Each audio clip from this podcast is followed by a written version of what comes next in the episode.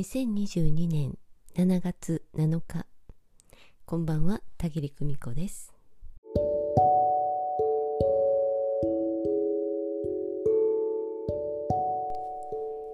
皆様7月7日七夕の夜遠隔エネルギーワークにご参加いただきましてありがとうございました。ライブでのお受け取りはいかがだったでしょうか。え実は私は今日は京都市内の方に出向いておりまして、とつながるための特別な場所で静かな時間を過ごしてまいりました。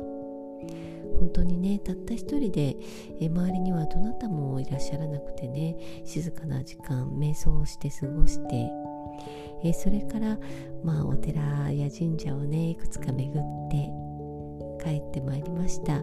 すごく暑かったです。すごく暑かったんだけれど。でもねなんか最高の時間でした。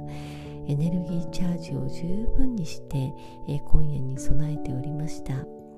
早めに帰ってきて、えー、お風呂もねしっかり入ってみそぎを行って、えー、その場に臨みました。今日見えていた景色というのもねまた格別でしたね、え、皆様にはどんな景色が見えていたんでしょうか。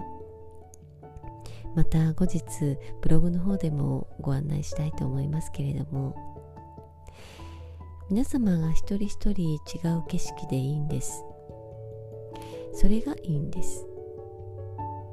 私がね、え中心に置いたのは恐れや不安。疲れといったもの。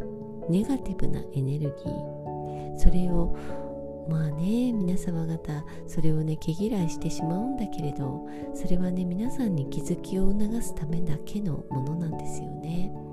だけどあまりにも積み重なってきたら一旦リセットするのがやっぱりいいですよね。なのでこちらの方ですごく強い光でもってまるでね煩悩を焼き尽くすかのように皆様方から疲れ恐れ不安といったエネルギーを抜き取って燃やして灰になっ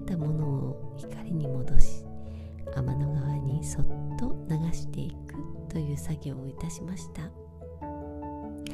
クリアになった皆様方の魂は天の光を浴びてね一層キラキラと輝いて本当に美しかったですえ今日はねもうその光景をひたすら私が作ったエネルギーフィールドそれをね私は外から見ているんですよねえそれを見ながらあ皆様の魂がまた一つ輝いていくなと思いながら眺めておりました。私自身もね、えー、すごく力づけられて癒された時間だったなと思います。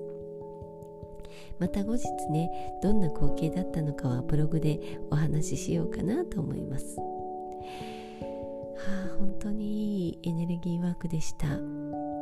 ライブでご参加くださった皆様それから明日の7月8日の23時までにお受け取りくださる皆様もね、えー、どうぞこれからお楽しみになってください。ゆっくりとお休みになって明日また元気な一日をお過ごしくださいね。それではまた。今夜もご訪問くださいましてありがとうございました。おやすみなさい。バイバイ。